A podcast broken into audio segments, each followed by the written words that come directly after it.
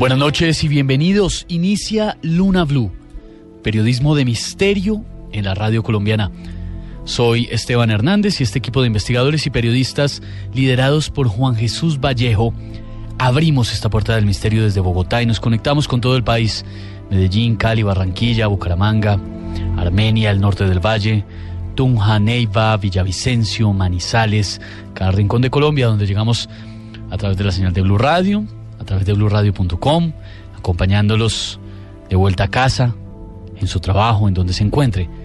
Haga parte de esta investigación, haga parte de esta conversación de lo sobrenatural, del misterio. Conéctese con nosotros a través de las redes sociales, numeral Luna Blue en Twitter. Cuéntenos desde dónde nos escucha en esta noche, en esta oportunidad, en la que hablaremos de una realidad que puede parecernos o, maravillosa o aterradora, cada uno juzgará desde su punto de vista. Lo que no tenemos claro bien es qué pasa en torno a este fenómeno del que hablaremos esta noche. Lo que sí está por encima de cualquier duda es que afecta a cientos de miles de seres humanos en todo nuestro planeta la cifra o la expresión puede, puede parecerle exagerada, pero no crea.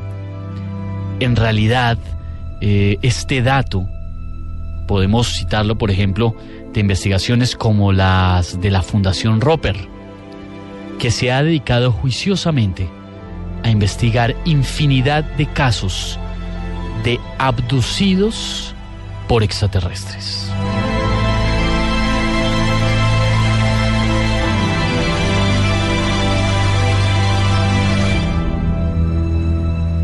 Esta fundación, la Fundación Roper, investigó sobre todo en los años 80 una gran cantidad de estas supuestas o pues particulares situaciones de abducidos. A través de unas técnicas de regresión hipnótica fueron capaces de demostrar que incluso personas que jamás pensaron haber estado dentro de una nave extraterrestre definían esa experiencia con lujo de detalles. Ni siquiera la imaginación más vívida podría haberlo hecho de esa forma. La cifra de abducidos que en los 80 entregó esta fundación es por lo menos, por lo menos, inquietante. Más de medio millón de personas tan solo en los Estados Unidos pero el enigma que vamos a analizar esta noche en Luna Blue no es solamente ese, eh, no es solamente para qué se los llevan, qué hacen con ellos. Algunos piensan que es como si los seres de otros mundos que visitan la Tierra tuvieran una especie de plan macabro, o al menos oculto, cuya finalidad desconocemos. Lo que hoy intentaremos indagar en Luna Blue, usted y nosotros, es qué es lo que hay en torno a ese plan. Nos acompaña en la cabina de Luna Blue esta noche el investigador más reconocido del fenómeno ovni en Colombia, William Chávez, pero además un abducido está aquí en cabina con nosotros y nos va a contar su propia experiencia. Al final serán ustedes quienes juzguen en qué creen y en qué no. Toda esta investigación, como siempre, con la dirección de Juan Jesús Vallejo. Buenas Esteban y buenas noches a todos los lunáticos. Yo creo que hay realidades con las que uno tiene que ser valiente. Fijaros la cifra que ha dado Esteban.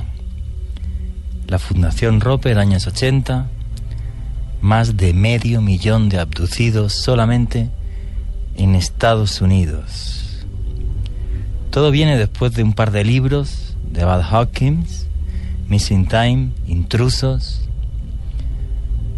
Después de investigar muchísimos casos de gente que simplemente había tenido tiempo perdido.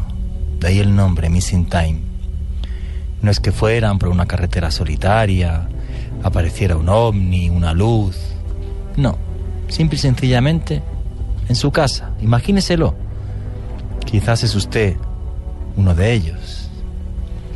De repente, simple y llana sensación de tiempo perdido. El psiquiatra John Mark, profesor de la Universidad de Harvard, hasta que falleció hace pocos años, soportó encima de todo muchas burlas de compañeros por investigar a fondo el fenómeno de las abducciones, por investigar con valentía, hacer terapias de regresión hipnótica a gente que tenía tiempo perdido descubriendo la punta de un iceberg. Miles y miles de personas que habían sido llevadas a otros mundos. El doctor, el doctor Slater, por ejemplo, fijar la cantidad de datos. Le hizo una evaluación psicológica a gran cantidad de estas personas y fijaros qué detalle. Decía que todos ellos tenían una inteligencia por encima de lo normal. Casos espectaculares, casos por ejemplo de abducciones con testigos, como es por ejemplo el caso del campesino del leñador Travis Walton, como fue por ejemplo Filoberto Cárdenas, como fue por ejemplo el Cabo Valdés, infinidad de testimonios, de pruebas, de datos, pero todo el mundo lo que hace es mirar para otro lado. ¿Por qué? Porque es una realidad incómoda. ¿Pensáis, por ejemplo, que el fenómeno de las abducciones es de los 80 o de los, los 70, o que el primer caso es de, de los famosos, el matrimonio Gil, en 1947. No, hay casos documentados mucho más atrás. Por ejemplo, eh, incluso Jacques Vallée documenta uno, el famosísimo astrofísico canadiense experto en ufología, en 1921 en Marsella, otro en 1939.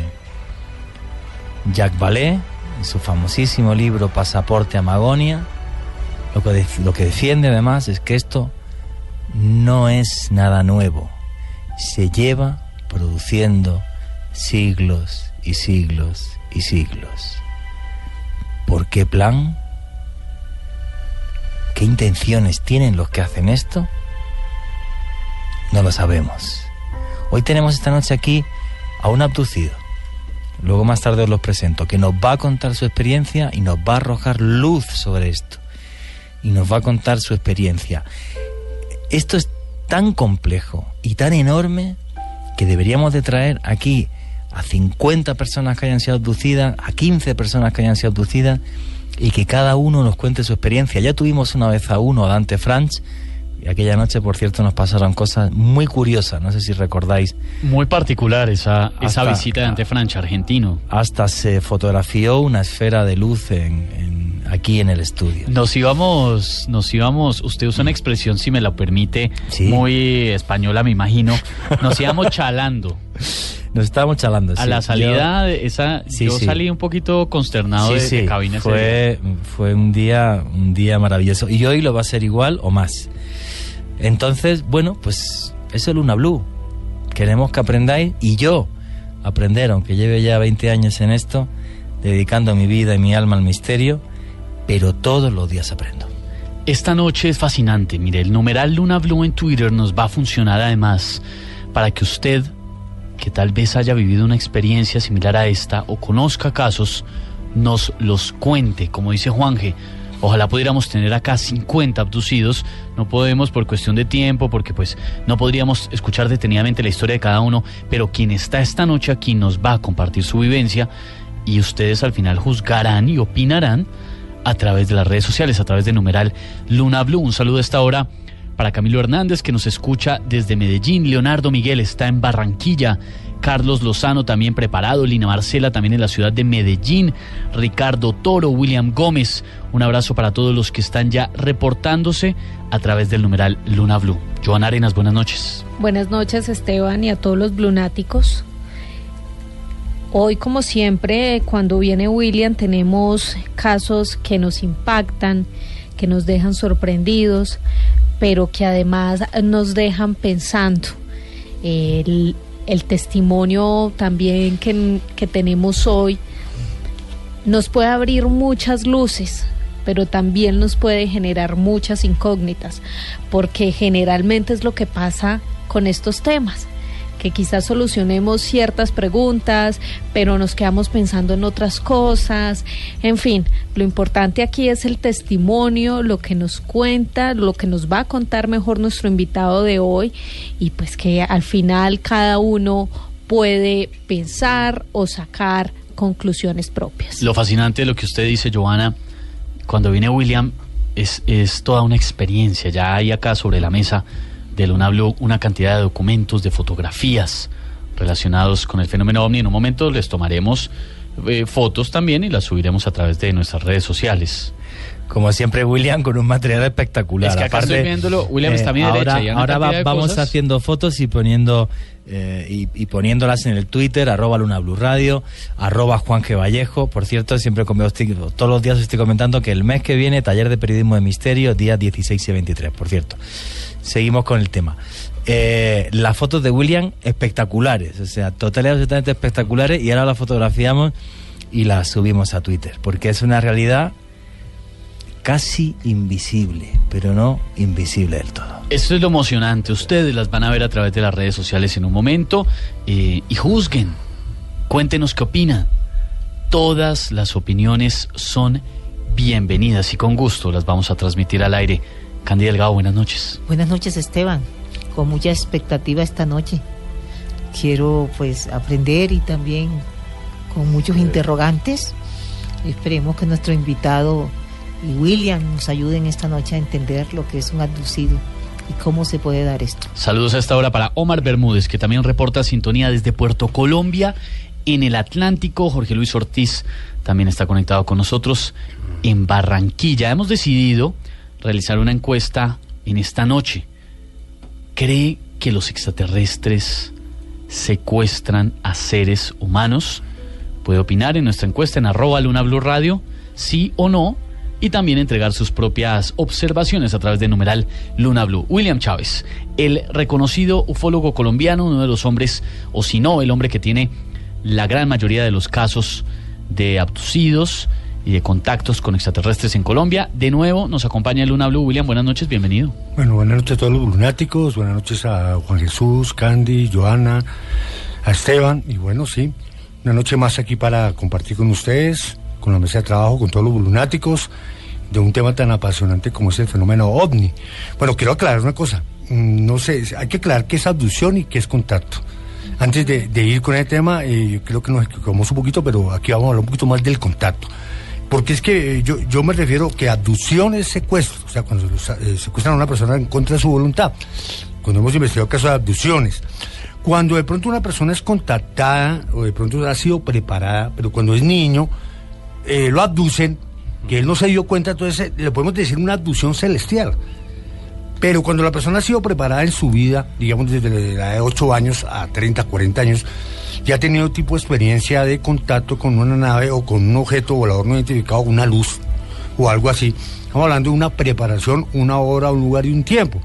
Y en el caso de, nuestro invitado del día de hoy, es una persona que ha sido preparada desde muy niño, que cuando él tuvo su primera experiencia allí en Ciénaga Magdalena, entonces nos va a contar cómo fue esa, esa, el, eso que ustedes llaman náutica abducción, que hace yo, yo, yo como ufólogo refiero que la abducción es de las fuerzas regresivas. Pero ¿a qué se refiere William cuando dice que eh, Javier Parejo, nuestro invitado en un momento lo presentamos, fue preparado desde niño? Mire, ponle cuidado. Eh, y ustedes hicieron una introducción que me parece fascinante de los casos de los abducidos, de, de Bajapins, de, de este señor también que, hizo sus más de 200 casos de, de intrusos. sí, William Strieber. William Strieber también, y no solo él.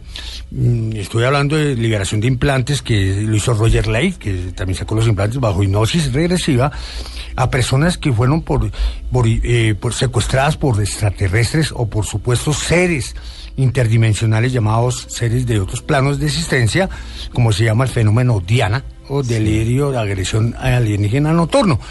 En este caso que vamos a tener nosotros, vuelvo y, que yo sé que lo va a aclarar mi, mi compañero al lado, que él ha tenido la oportunidad de tener tipo de experiencia y que él sí pues, nos puede narrar porque en su abducción fue más que digamos un contacto. Yo quiero comentar para que la gente lo tenga muy claro. es como, vamos a ver, es que está hasta la cifra de las investigaciones. Claro. El 20% de la gente que ha estado en esas naves dice que ha sido un fenómeno agresivo. El 20% ¿Sí? de la gente agresivo es como que es en contra de tu A la voluntad. fuerza, sin nadie la no, invitaron, a la sino- fuerza es el 100%. A la fuerza porque tú estás y, y pum, y, Y te de ya no estás ahí. te. Pero el 80% es como muy positivo. Muy positivo en el sentido de que pues tienen un aprendizaje, una enseñanza, como es el caso de Javier Parejo, que ahora lo presentamos y nos cuenta. Y el otro 20% se han sentido, con perdón, ratas de laboratorio. Sí, es diferente, claro. Claro, Ultrajados. que, y esto ya empieza, siempre digo igual, un problema complejo tiene una, una respuesta muy compleja. Es que a lo mejor todas las abducciones no son por el mismo tipo de seres. Exacto. Esa es la clave. Por eso hay un 20% muy desagradable, con, con agresividad, que se han sentido ratas de laboratorio. Comentaba, por ejemplo, William Chávez el tema del fenómeno Diana, que es los visitantes de dormitorio, que es gente que está de repente en su cama por la noche y dice, pues bueno, pues, pues que aparecen seres, se los llevan a otro sitio, incluso les hacen, bueno, les sacan, les sacan óvulos, que es el famoso libro Intrusos, y se sienten ratas de laboratorio. Otra gente, que yo creo que es el caso de Javier Parejo, ahora nos lo contará él obviamente, pues ha sido totalmente placentero y ha sido una enseñanza, una enseñanza que en este caso además pues quiere compartirnos y cada uno pues que saque sus conclusiones. Es que hay, hay, un- hay- algo muy interesante que me, dejó inquieto antes de entrar a, a cabina, que lo estaba comentando Juan Jesús. Es que, ¿cómo es el cuento de los abducidos de que abducen, creo que en vidas pasadas, a las familias enteras?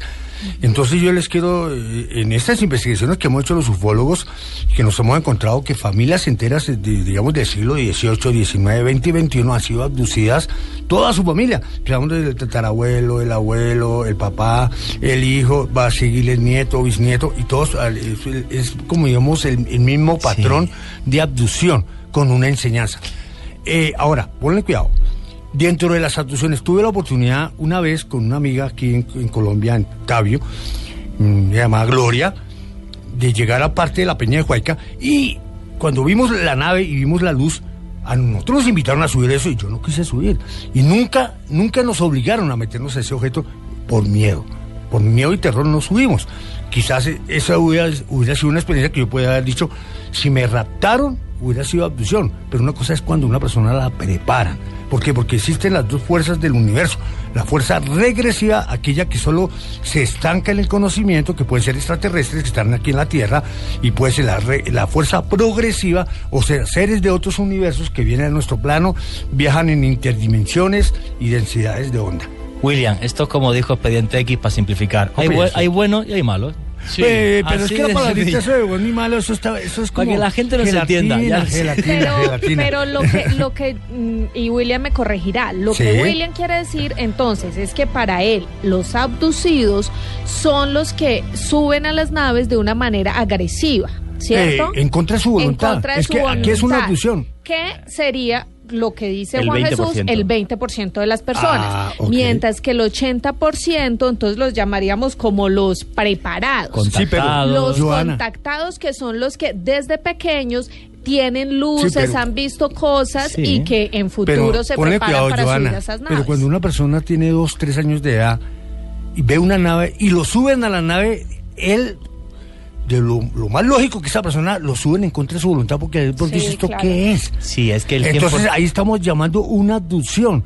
No es que lo suban en contra de su voluntad, estaba preparado para ese tipo de experiencia o de encuentro cercano de tercer y cuarto tipo.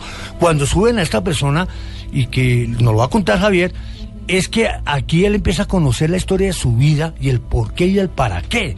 Y el por qué ciertos lugares en Colombia y en el mundo se interconectan y por qué estas personas tienen este tipo de experiencia o encuentros cercanos con eso que llamamos la puerta de los dioses, en el caso de Tabio, ¿sí? Yo Solo- nunca había escuchado ese término preparados, Sí. pero estoy lleno de curiosidad por entender que. Javier en un momento nos va a contar. Solo, solo Sí, quiero sí. una, una pregunta de entender Sí, con sí. Javier a William Chávez. ¿En Colombia se respetaría ese 20%? ¿Hay un 20% que es, digamos, en, en contra de su voluntad y un 80% o no? ¿O en Colombia Mira, hay más positivos Mira, hay que un caso que yo lo estudié con Javier. Yo a Javier se lo presenté en el año 2007. Mm, El caso de una, de una señora que yo la quiero traer aquí a Blue Radio hace un año, te Sí, lo, lo estoy sé, diciendo. lo- lo sé, lo sé. estoy preparando porque quiere- va a ser un caso supremamente espectacular porque inclusive Javier la quiere invitar a, a España. Y inclusive se le hizo toda una investigación, tengo toda la investigación hecha eh, con esta señora. Y ella, en contra de su voluntad, la sacaron por primera vez. Pero ella después fue entendiendo porque ella no sabía nada. Ella pensaba que eran demonios, ¿sí? Ella pensaba que eran seres Claro. demoníacos que con toda su experiencia. Claro. Y eh, a medida que nosotros fuimos trabajando con ella y en su experiencia de abducción, eh, o sea, secuestro y embarazo por parte de entidades alienígenas o entidades que podamos llamar demoníacas, porque para algunos son demonios, para otros serán entidades hostiles o regresivas, nosotros entendimos que esas entidades que no son ni con los demonios ni nada de eso venían con un propósito, un fin con esta señora, quizás por la- el, el código genético de ella. Entonces en Colombia hay más del 20, como el 30 o 40% de personas que han sido raptadas en contra de su voluntad. Un 30 o un 40 aquí en 30 Colombia. 40%. Sí, pero muchas de esas personas raptadas se vuelven contactados. Es ahí que se vuelve tan curioso. Es la cosa que- complicado. complicado porque me he encontrado con Tarzanes, Batmanes, Supermanes, personas que empiezan ya a hablar 500 idiomas, eh, lenguas originales, y de un momento a otro son Tarzanes y de todo. Y eso ahora todo el mundo es contactado, todo el mundo es ufólogo y todo el mundo es Perdón, así. en todo- eh, como así. Tarzanes. Sí, hermano, porque yo hice un congreso una vez en donde me llegaron personas que decían que volaban de árbol en árbol. Ah, Bueno, es que, vamos a ver, el problema es que cuando hay un fenómeno de- de- del tercer tipo, o sea, que hay un contacto con seres que vienen de otro mundo, por lo menos para mí, o de otras dimensiones, es Claro. complicado, eh, se producen en el, en el sujeto un montón de cosas curiosas, ¿vale? Yo, por ejemplo, recordáis el famoso caso aquí en Colombia, en Ocaima. eh, por- Totalmente, Por, sí. cierto, que eh, eh, no, no, no pude ir a almorzar con, con Manuel el jueves y el, el mes que viene volvemos al caso de Nocaima aquí. Bueno, pues el, el- homónimo de mi país, de España, que es el caso de los billares, que aparece una piedra con símbolo. Bueno, pues Dionisio Ávila, que era un señor ya de 60 y muchos años, de ser un viejito con bastón, empezó a subirse a los árboles como si tuviera 14 años. Y lo filmamos, ¿eh? Eso es lo que. Entonces, ¿por qué se Estaba produce, diciendo por, qué se que- produ- No, por no, qué- pero- por qué se producen esos fenómenos incluso en el plano físico? No tengo ni idea. Si lo supiera, escribiría un libro. No lo sé. es que no lo sé, Pues pero es lo he visto. Es, que es increíble. Es de- de increíble. de- de es como Ya, que gente, la gente se, se transforma psíquicamente y también incluso físicamente. mentalmente, Claro. físicamente. No lo sé si es un, un efecto placebo en psicología, es que no lo sé. Pero que Vea, pasa, pasa. ¿Usted Sí, lo sí, vio? yo lo he visto, claro. No, hay personas que- Dionisio Ávila se llamaba el abuelo este, que de Claro. ser un abuelito con su bastón, así, pues bueno, es que fue hasta... Era sí, el- pero muy seguramente hay muchos que pueden exagerar y aprovechar eh, ese tema de, de, de los extraterrestres, de las abducciones, para, pues, para timar a la gente, así de sencillo. Ah, eso No, sí. es que eso sí, eso sí. nosotros hace un momento. Hay Eso buenos sí, y hay malos. que haya, con- 80% que haya, que haya contact- No, el problema de los contactados, lo voy a decir otra vez. El problema de muchos contactados, y además es que está estudiadísimo, es una cosa que se llama delirios Muy bien. mesiánicos. Sí.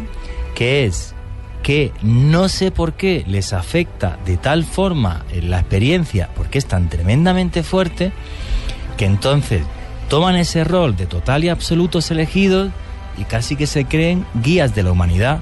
¿Es esto nuevo? No. Amenofis IV, faraón de Egipto, iba a cazar un día, ve una esfera de luz, para allí a toda la gente que iba a cazar, dice que tiene una experiencia mística, regresa al templo y dice, ahora me llamo Akenatón. Se carga todos los templos y es el primer monoteísta de la historia. Claro. Y es exactamente igual. Entonces, eso pasa a día de hoy.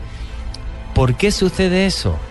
Porque han estado, desde mi punto de vista, esto es totalmente subjetivo, en contacto con una realidad tan tremendamente compleja que les afecta.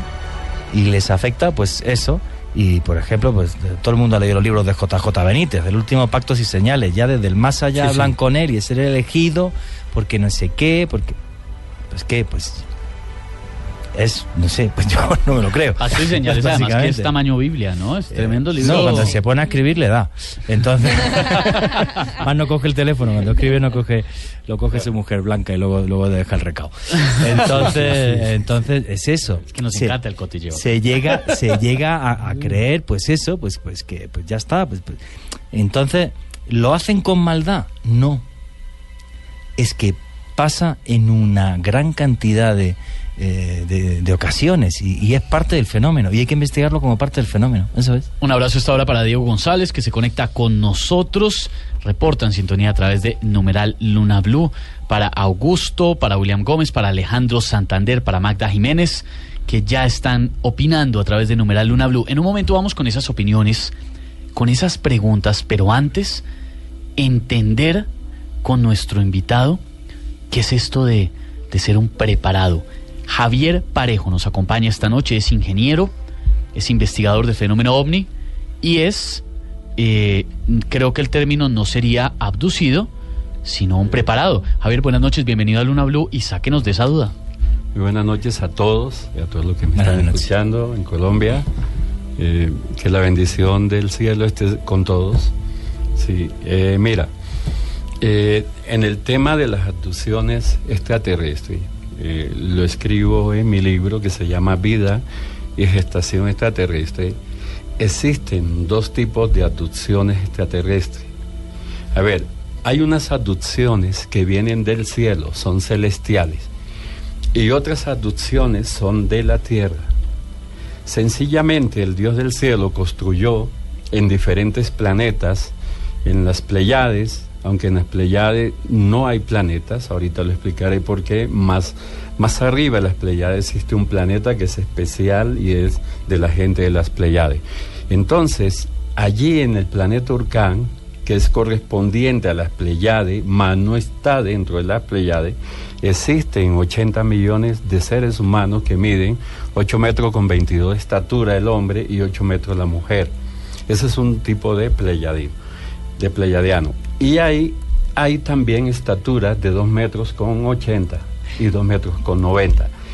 Eh, estos señores son personas buenas, son personas elegidas por el Dios del cielo para cuidar el universo, fíjate, para evitar tantos eh, virus que se dan en la Tierra, para, para evitar la programación de muchas bacterias que se programan para el ser humano en la Tierra. Cuidan completamente y absolutamente al ser humano. Ellos en sus sistemas de leyes allí en ese planeta, ellos tienen la, la, autoridad de poderse enamorar, porque son típicos humanos, de poderse enamorar de una mujer de la tierra. Esa es una abducción celestial. Las abducciones celestiales están seleccionadas en que te enseñan cosas muy buenas, cosas que te pueden servir para el futuro. En mi caso, eh, saco logaritmos infinitos con la mente. Pero lo que Eh, queremos es que la gente Eh, conozca su caso desde el principio, Sí, para sí, tenerlo súper claro. ¿Cómo empezó? O sea, eso es. Usted, pues era un niño normal en su familia y de repente un día, eh, don Javier, ¿qué le sucede? Bueno, este abuelo tenía una finca, eh, me llama en, en un pueblo cerca de Ciénaga Magdalena, se llama Tucurinca, cuando yo tenía edad promedio entre 10 y 13 años, yo iba a la finca con abuelo, me llamaba la atención, él como ser humano, como persona, era un hombre bueno, medía 1,90 de estatura, siempre vestía de blanco, completo. Vestía de color azul cielo y vestía de color eh, café bajito, ¿no? Lo que es Sí. ropa indiana, ¿no? Indiana Sí. yo. Color beige. Sí, color beige. Eh, siempre me llamaba la atención y siempre eran mis preguntas de él. Abuelo, ¿usted por qué estando en una finca está vestido de blanco? Entonces me decía, porque mi correspondiente o mi responsabilidad es con personas de las Pleiades. Fíjate, Ah, su abuelo ya le abuelo. pasaba. ya me empezó a explicar, a explicar qué era la constelación del Orión, las Pleiades, el Sirio, la constelación del Tauro. ¿Usted tenía ocho años, Sí. perdón? ¿Era la edad? No, Diez. promedio entre No. 10 y 13 años. De edad de 10 años fue... eh, a los 10 años todavía no tenía esa noción, pero ya cuando tenía 13 años ya empecé a hacer todos estos tipos de preguntas porque no lo entendía, Ajá. porque se vestía de esa manera y porque era tan inteligente. Hacía sumas mentales muy rápido. Entonces él me fue explicando todas esas cosas, cómo eran las personas en las Pleiades, cuál era su función como humanos de allá, qué era lo que hacían en el universo. Y de allí este, me interesó muchísimo el tema. Eh, cuando ya cumplí 14 años, se me dio en Ciénaga Magdalena conocí al maestro Julio Medina Vizcaíno, que era el director de la Gnosis en Ciénaga Magdalena. El movimiento gnóstico, El para, que la gente, la- gnóstico. la- para que la gente entienda qué es el movimiento gnóstico, gnosis, gnosis significa conocimiento. Entonces, pues el movimiento gnóstico, que tiene ya muchísimos años, es Mm. un movimiento que investiga el conocimiento a través de los, de los conocimientos espirituales de las diferentes religiones del mundo y demás. eh, por el cual fui a la Gnosis y vi, me gradué en y vi Monóstico. eh, 400 eh, conferencias muy científicas, una es explicada por el maestro, y eh, eh, donde se aprende el desdoblamiento astral, donde se aprende contacto con otras civilizaciones, ya sea en profundidad de la Tierra o en el universo.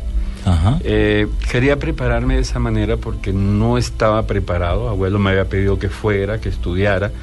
Y allí me fui preparando y aprendí muchísimo cosas que me han servido para... Perdón, ese momento, porque dice que su abuelo, ¿usted considera que su abuelo lo preparó para esto? Como Eh, si se vale la expresión, pasarle la antorcha de que usted siguiera ese contacto. Sí, sí. Eh, a ver, este... ¿Tu Primero... abuelo está vivo? ¿Tu abuelo está vivo? No, ya, ya, falleció? ya falleció, sí. A ver, primero que no tenía esa capacidad del desdoblamiento cuando abuelo a los 13 años me hablaba del desdoblamiento astral, no lo entendía, uno a esa edad es, Sí. es inmaduro, no lo entiendes. Eh, en mayor parte, cuando estaba para cumplir 14 años, un día me decía, mis contactados de las Pleiades quieren conocerte y te entregaré allí mi legado. Su abuelo le Mi dijo. abuelo, sí. Algo que me asustó, o sea, en, en- esa edad. Pero bueno, le dije, ¿y cuál es la forma de conocerlo? Bueno, una nave de la constelación del Orión se moverá de la constelación del cielo acá a la finca y los conocerás. Y allí fue donde conocí a un amigo de abuelo llamado Ancal, que mide 8 metros con 22 de estatura, y conocí a Antar. ¿Cómo fue esa experiencia? Eso- Por favor, esa- detállenos eso- ese, ese día o, O sea, ese de re- momento. eso es, de repente está usted ese día en la finca, le dice a su abuelo que va a ser el... con- ¿Y qué sucede exactamente? Eh, promedio entre una y dos de la mañana eh, llegó una nave, llegó una nave, yo estaba en la cabaña con abuelo y me dijo, promedio entre una y dos de la mañana están acá. Eh, ese día hizo que me vistiera de blanco. ¿Estaba ansioso usted, preocupado, nervioso? Estaba nervioso eh, porque no estaba preparado para eso, este, hasta botaba lágrimas porque estaba demasiado asustado y eh, cuando ya llegó la nave yo vi este, que toda la cabaña era resplandeciente en mayor parte. Eh, me llevó a unos 100 metros de la cabaña donde estaba, donde había llegado la nave. Eh, ellos, él hizo un, un código triangular abuelo eh, unió sus manos, hizo un triángulo, ¿sí? Y ellos abrieron la puerta de la nave, bajaron, eh, una nave con 8 metros de altura. Eso le iba a decir, ¿cómo era la nave? ¿Redonda, circular, cuadrada? Era- ¿De qué color? ¿Cómo era? Era redonda, de color gris, y eh, eh, luces, unas, unas luces que jamás nunca vista he visto aquí en la Tierra. Y sería como el típico platillo volante, pero con Eh, unas luces más fuertes. Más fuertes, eh, y ellos ese tipo de luces le llaman luentenesis. Luz en tenis. Luz, luz ventenesis. Los ventenesis. Ventenesis. Y Javier, se abre, Eh, se abre la puerta eh, eh, después de esta señal que hace su abuelo sí. con, con las manos como un triángulo. ¿Y qué Sí, pasa? Sale un eh, gigante entonces. Eh, eh, Ancal se asomó a la puerta, me dio mucho miedo porque era, como son naves muy grandes, eh, era una persona muy altísima, me dio miedo. Eh, temblaba y abuelo primero subió, habló con ellos, eh, un promedio por ahí de 5 o 10 minutos. Ya después vino por mí, que no me asustara. algo me hizo que, que abuelo me tocó la frente en mayor parte y hizo que, que perdiera los nervios. O sea, usted fue- estaba en un estado de ansiedad altísimo, de repente su abuelo le toca la frente y usted Sí. se tranquiliza. Me tranquilicé y eh, me hizo subir a la nave y en esa nave... Subieron juntos. Subimos juntos, sí señor, porque él, él primero había hablado con ellos. Entonces bajó por mí, eh, subí ya sin nervios, sin nada, y me presentó a Ancal y Antar. ¿Cómo era el interior? ¿Qué se veía? ¿Quiénes estaban?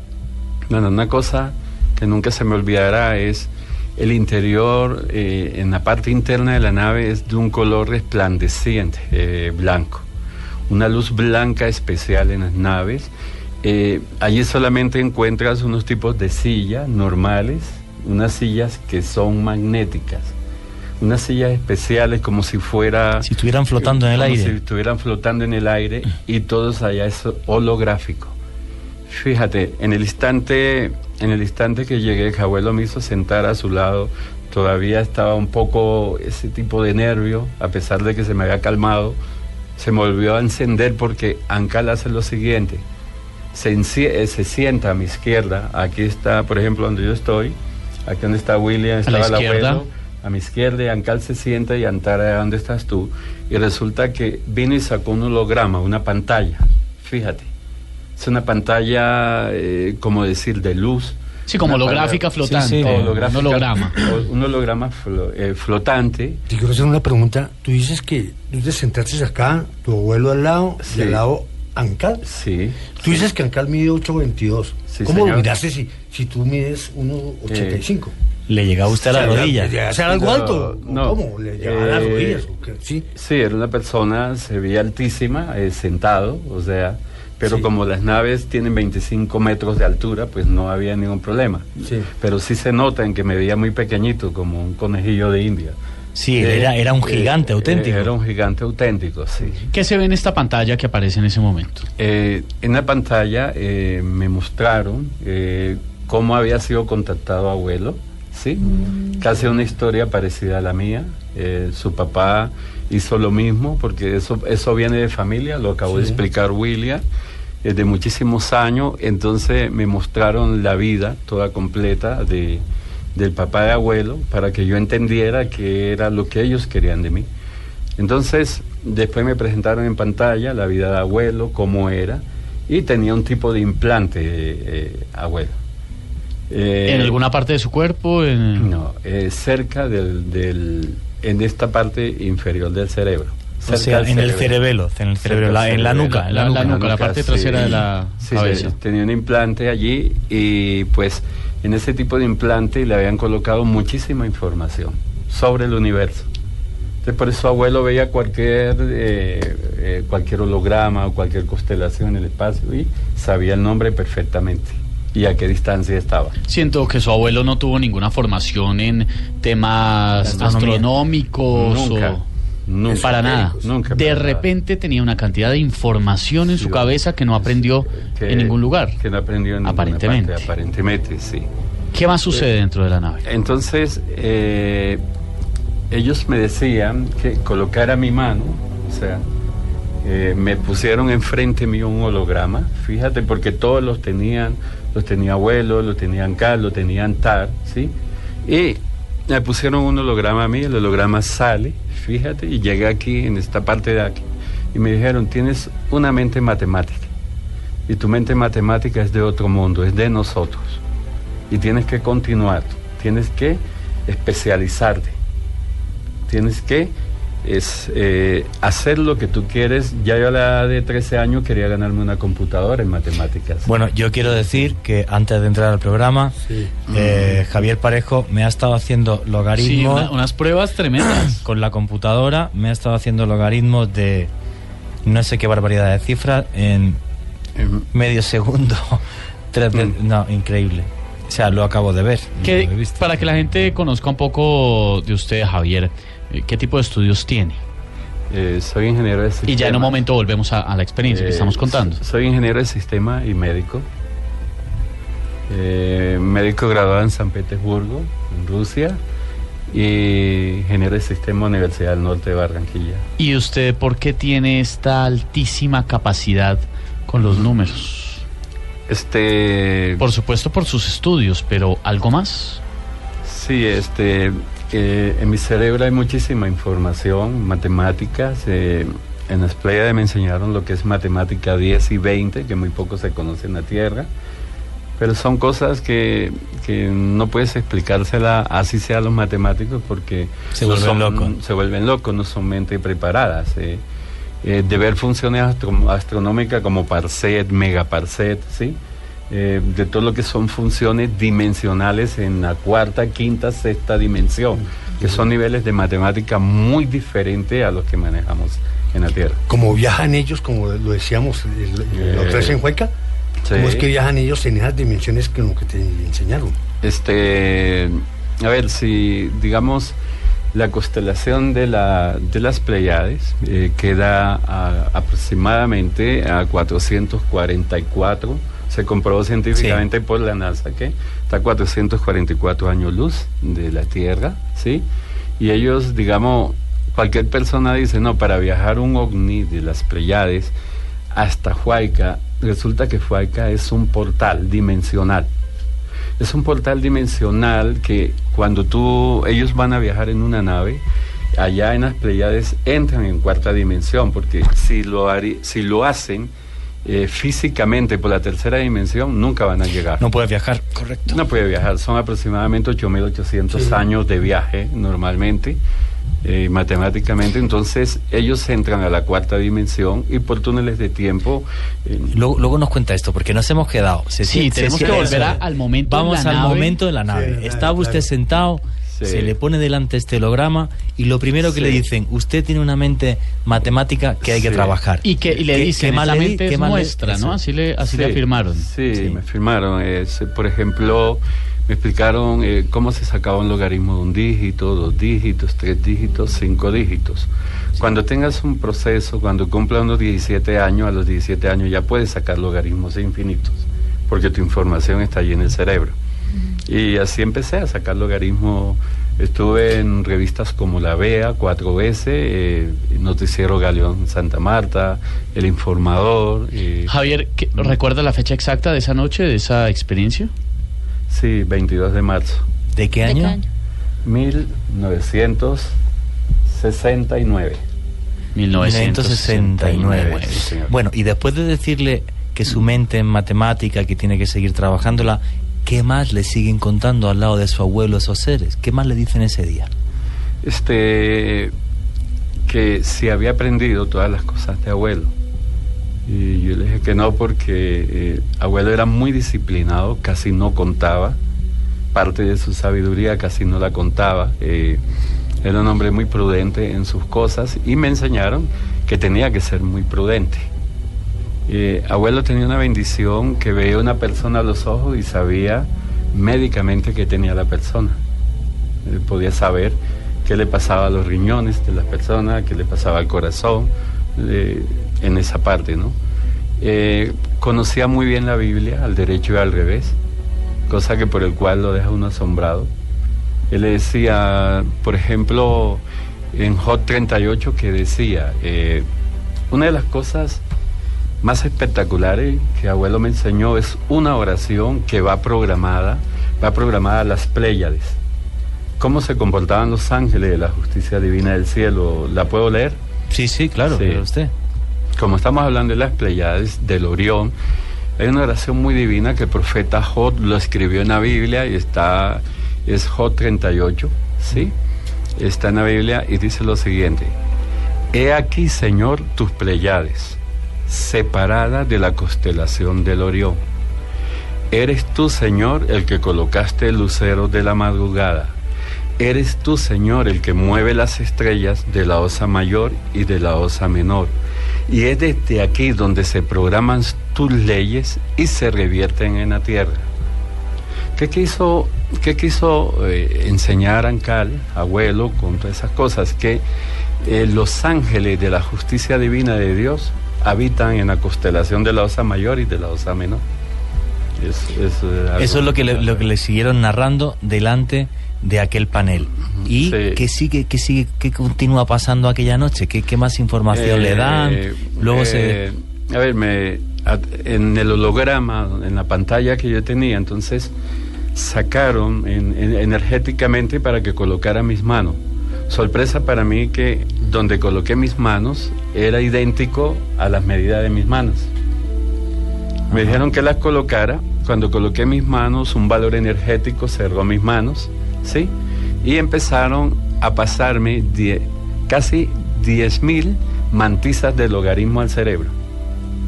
Usted sentía como, como si fuera la película Matrix, que le estaban Como metiendo si- información en Como el si cerebro. me estuvieran colocando información constantemente, no me daba dolor de cabeza, no sentía nada. Entonces, eh, en esa parte de programación, de programación me la colocaron en mi mente. Señor. ¿Usted es eh, o era consciente de cuánto tiempo pasó, el lapso de tiempo eh, entre subir a la nave, estar con ellos, que sucede todo este proceso? ¿Fueron Eh, minutos, fueron horas, fueron no, días? Fueron aproximadamente 45 minutos. 45 minutos. Sí. Esta experiencia, Juan Jesús, lo deja uno muy impresionado. Es la primera vez que yo escucho de viva voz, teniendo el fr- al frente a la persona, a un contactado, que nos cuente cómo es ingresar a una nave espacial, ver lo que hay alrededor, el contacto directo que se tuvo y esta experiencia que nos está contando esta noche, que prácticamente fue como el paso de antorcha del abuelo a él para Eso- ese contacto. Eso sí es la primera vez que lo he escuchado. Sí he entrevistado a, muchos a muchos contactados, Mm. cada uno con una experiencia distinta, todas súper respetables, pero sí es la primera vez, en el caso de Javier Parejo, donde un familiar le pasa la, la- la antorcha de- del contacto, en este caso a su nieto. Me parece una historia preciosa, por cierto. Y que lo preparó desde pequeño, lo lleva a esta Te va a experiencia. suceder, te va a pasar.